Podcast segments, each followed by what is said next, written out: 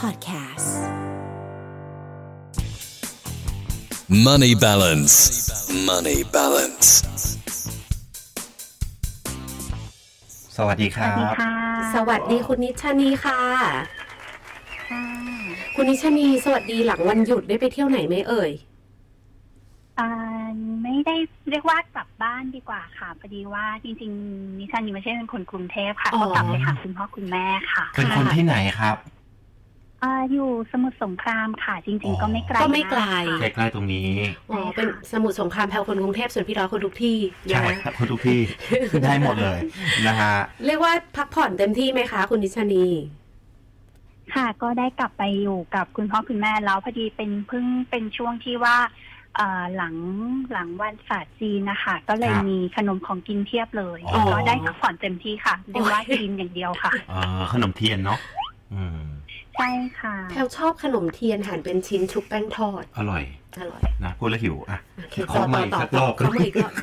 อะเอาวัถานมนี้คุณนิชานีเลยถึงเรื่องการครับออมเงิน ใช่ค่ะนะฮะหัวข้อวันนี้ของเราก็คือออมเงินอย่างไรให้ถึงเป้าหมายนะครับ แน่นอนหลายคนก็อยากจะรู้นะเออว่าจะออมยังไงดีอะเริ่มต้นยังไงดีนะครับ วันนี้เราก็เลยมีเกี่ยวกับเรื่องของการออมมาฝากกันนะครับ แน่นอนคุณนิชนีชันทศาสตร์นักวางแผนการเงิน CFP นะครับถามเลยข้อแรกสำหรับผู้ที่กำลังมองหาวิธีการเก็บเงินครับ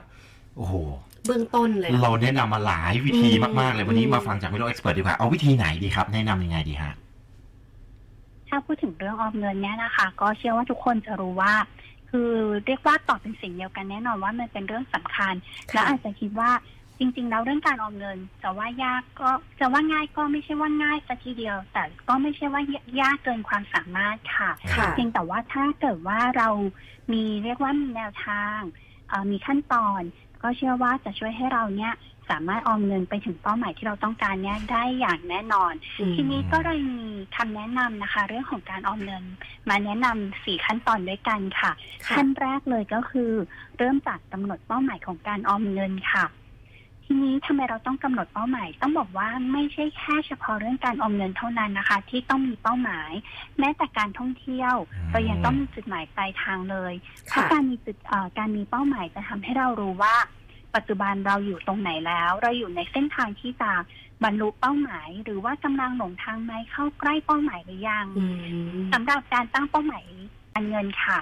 ต้องชัดเจนและมีกำหนดกรอบเวลาค่ะค่ะเพื่อกระตุ้นให้เราอยากไปถึงเป้าหมายนั้นอย่างเช่น ต้องการเก็บเงินหนึ่งล้านบาทภายในระยะเวลาสิบปีอืมทีนี้พอเรากำหนดเป้าหมายแบบเนี้ยจะทำให้เราสามารถคำนวณวิธีการที่จะไปถึงเป้าหมายนั้นได้ เช่น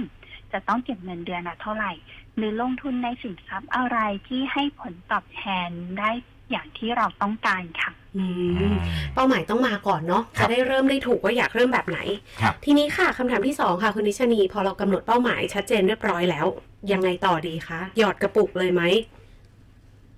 ขั้นตอนที่สองค่ะ อยากให้เรามาทำความรู้จักกับสินทรัพย์ในการลงทุนก่อนค่ะค่ะเพราะว่า พอเรากำหนดเป้าหมายที่ต้องการแล้ว ทีนี้การไปถึงเป้าหมายค่ะ ก็ต้องบอกว่ามันมีหลายวิธีด้วยกัน เหมือนการที่เราจะเดินทางไปจุดหมายปลายทางค่ะ อย่างเช่นเราจะไปเเดินทางจากกรุงเทพไปเชียงใหม่ ก็ต้องบอกว่าสามารถเดินทางได้หลากหลายเลย มีทั้งเครื่องบิน รถยนต์หรือจะรถไฟก็ได้ค่ะ การเก็บออมเงินก็เช่นกันค่ะ เราก็เลยต้องทำความรู้จักกับสินทรัพย์ ที่จะพาเราไปสู่เป้าหมายเสียก่อนอย่างเช่น ถ้าหากว่าเราจะฝากเงินในเงินฝากประจำซึ่งดอกเบี้ยก็ต้องยอมรับว่าไม่สูงนักอาจจะใช้เวลานานค่ะที่จะไปถึงเป้าหมายค่ะหรือถ้าหากว่าเราไปลงทุนในกองทุนรวมที่ลงทุนในหุ้น แบบนี้อาจจะถึงเป้าหมายเร็วขึ้น แต่ความเสี่ยงที่จะขาดทุนระหว่างทางก็มีเช่นกันค่ะ อืมครับเนาะครับ เพราะว่าความเสี่ยงก็ต้องมาพร้อม คือเราอยากได้ผลตอบแทนที่มากขึ้นก็ต้องมาพร้อมกับความเสี่ยงเรื่องนี้เราบอกกันเสมออยู่แล้วอืมนะนะคะฮะอะงั้นต่อมาเลยครับ มีคำแนะนำในการเลือกสินทรัพย์ลงทุนให้เหมาะกับเป้าหมายยังไงดีครับก็เนื่องจากว่าสินทรัพย์ลงทุนเนี้ยมีหลากหลายใช่ไหมคะค่ะทีนี้เราจะเลือกอย่างไรให้เหมาะกับเป้าหมายค่ะ หลักสำคัญค่ะ เรายึดเป้าหมายเป็นหลักก่อนว่า เป้าหมายของเราเนี่ยเป็นแบบไหน ใช้ระยะเวลาเท่าไหร่ ที่เราต้องการที่จะบรรลุเป้าหมายนั้น เพราะสินทรัพย์ทางการเงินแต่ละประเภท จะเหมาะสมกับเป้าหมายที่แตกต่างกันค่ะ อย่างเช่นเงินฝากกองทุนตราสารหนี้ระยะสั้นค่ะจะเหมาะกับพวกเป้าหมายระยะสั้น อย่างเช่น1-3ปีค่ะเราไม่ควรลงทุนเสี่ยงมากค่ะ แแต่ถ้าหากว่าเรามีระยะเวลาในการลงทุนนานขึ้น แบบเนี้ยเราก็ลงทุนในสินทรัพย์ที่มีความเสี่ยงเพิ่มขึ้นได้มอย่างเช่นกองทุนผสมที่ลงทุนในหุ้นและตราสารหนี้ค่ะอ่าก็จะเหมาะกับเป้าหมายระยะกลาง3-5 ปีค่ะถ้าเกิดมีระยะเวลานานกว่านั้นค่ะอย่างเช่น 5-10 ปีขึ้นไป ก็ลงทุนในหุ้นหรือกองทุนอสังหาริมทรัพย์ได้ค่ะอืมเพราะว่าสินทรัพย์เหล่านี้มีความผันผวนสูงค่ะถ้าหากว่าเราไปลงทุนระยะสั้นๆ โอกาสขาดทุนก็จะสูงค่ะ ก็อาจจะไม่เหมาะสมกับเป้าหมายนั้นๆ ค่ะอืมก็จริงครับมันอาจจะไม่เหมาะเราก็ต้องเช็คตัวเองด้วยอะเนาะอะโอเค คุณนิชนีแล้วพอเราเลือกได้แล้วว่าเราจะลงทุนในสินทรัพย์ตัวไหนนะคะ จะจะเอาละตัวนี้ขั้นตอนต่อไปขั้นตอนสุดท้ายของการออมเงินคืออะไรคะ ขั้นตอนที่สามค่ะอ๋อขั้นตอนที่สามค่ะอ่ามาดูขั้นตอนที่สามกันค่ะค่ะก็คือเลือกวิธีการออมเงินค่ะค่ะเพราะว่าหลังจากที่เรากำหนดเป้าหมาย รู้จักผลิตภัณฑ์ และเลือกผลิตภัณฑ์ที่เหมาะสมกับเป้าหมายได้แล้ว ก็ต้องเลือกวิธีการเก็บออมให้เหมาะสมค่ะ หรือว่ามีการระบุจำนวนเงินออมในแต่ละครั้งไปเลยครับอย่างเช่น เก็บเงินเดือนละครั้งจำนวนเท่า ๆกันทุกเดือนอืมหรือจะเก็บเงินทุกวันก็ได้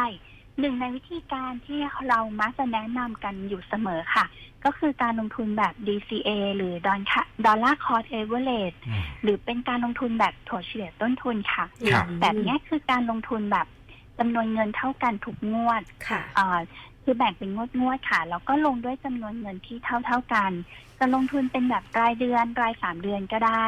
โดยทั่วไปก็จะนิยมลงทุนกันเป็นรายเดือนอืมโดยไม่สนใจค่ะว่า ราคาหน่วยลงทุนหรือราคาของหุ้นที่เราไปซื้อตอนนั้นเป็นเท่าไหร่ค่ะการลงทุนแบบนี้ค่ะ เรียกว่าเราตัดอารมณ์ความรู้สึกออกไปว่าเอ้ยตอนนี้เอ่อราคาหน่วยลงทุนนะ ปรับตัวลงหรือว่าราคาหน่วยลงทุนปรับตัวขึ้น แต่เป็นการลงทุนแบบอัตโนมัติไปเรื่อยค่ะๆโดยการตั้งเป้าหมายจำนวนเงินที่เราจะลงทุนเป็นหลักค่ะค่ะนอกจากจะช่วยให้เราเก็บเงินได้แล้วค่ะ ข้อสำคัญเลยของการลงทุนแบบ DCA คือการสร้างวินัยในการออมเงินอืมจริซึ่งงเป็นปัจจัยสำคัญที่สุดที่จะทำให้เราไปถึงเป้าหมายนั้นค่ะอืมแล้วยิ่งยุคนี้ใช่มีการเขาเรียกอะไรนะตัดตัดอัตโนมัติเนาะก็จะช่วยให้เรามีวินัยได้มากขึ้น สะดวกสบายค่ะนะครับเหมือนกับแบบเราจะผ่อนสินค้าเราก็คิดว่าเออเราเราไม่ซื้อของละกัน เอาไปผ่อนอันนี้แทน เอาไปหรเป็นเงินลงทุนเงินเก็บไว้แทนเออออะไรแบบโอเคนี้นะครับแบบ DCA Dollar Cost Averaging นั่นเองนะครับค่ะ ขั้นตอนสุดท้ายของการออมครับ คุณนิชนีครับคืออะไรครับขั้นสุดท้ายเลยค่ะ ติดตามแผนการออมอยู่เสมอค่ะ เหตุผลที่เราควรให้ความสำคัญกับเรื่องนี้นะคะ เพราะว่าการวางแผนการเงินไม่ใช่กิจกรรมที่ทำแค่ครั้งเดียวแล้วจบโดยไม่ต้องทำอะไรต่อค่ะเพราะแม้ว่าเราจะวางแผนไว้อย่างดีแค่ไหน หรือลงมือทำไปบ้างแล้วก็ตามค่ะ แผนที่เราวางไว้ย่อมมีโอกาสผิดพลาดจากเรื่องที่เราไม่คาดฝันได้ค่ะ หรืออาจจะมีการเปลี่ยนแปลงที่เราไม่สามารถควบคุมได้ การเปลี่ยนแปลงมีอะไรบ้าง อย่างเช่น เกิดการเปลี่ยนแปลงในชีวิตที่กระทบรายได้หรือรายจ่ายค่ะไม่ว่าจะเป็นตกงานถูกเลิกจ้าง คนในครอบครัวเจ็บป่วยต้องใช้เงินก้อนใหญ่ ตรงนี้เองเราก็อาจจะต้องเรียกว่านำเงินที่เราเอ่อ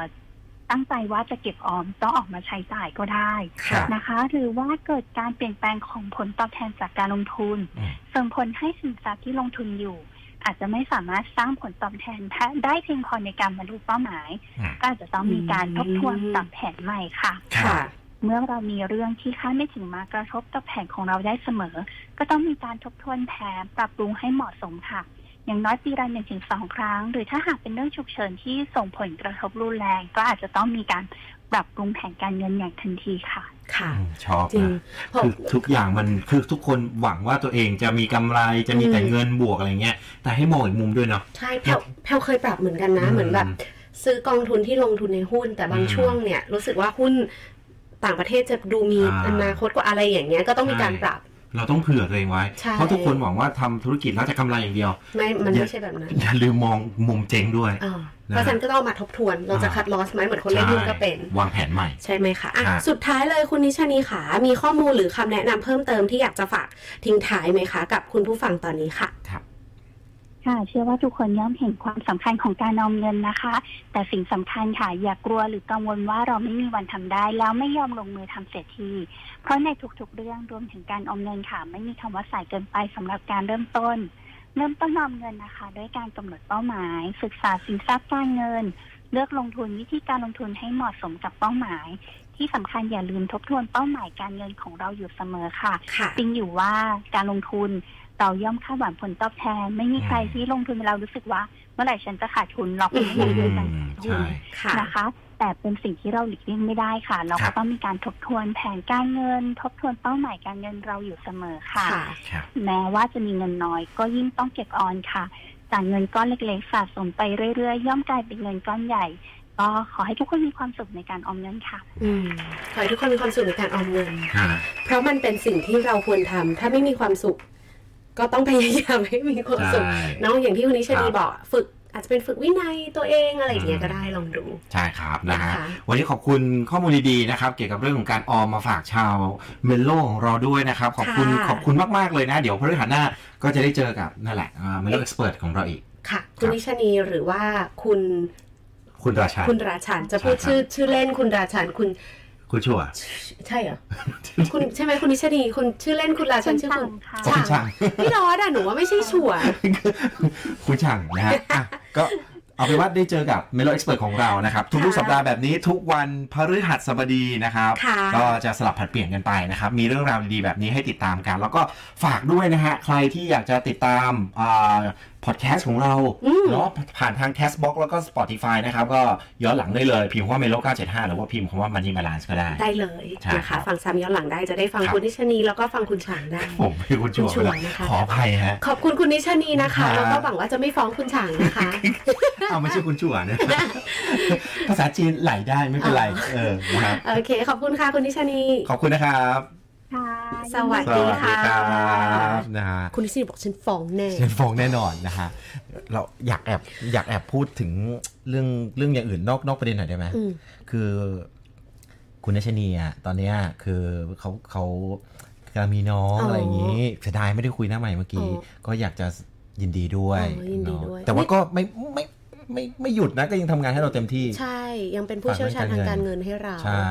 งั้นครั้งหน้าต้องเป็นเรื่อง การวางแผนครอบครัว ใช่ถูกต้อง มีหลายประเด็นนะคะ อยากให้ติดตามกันกับ Money Balance นะคะ ครับ Money balance. Money balance.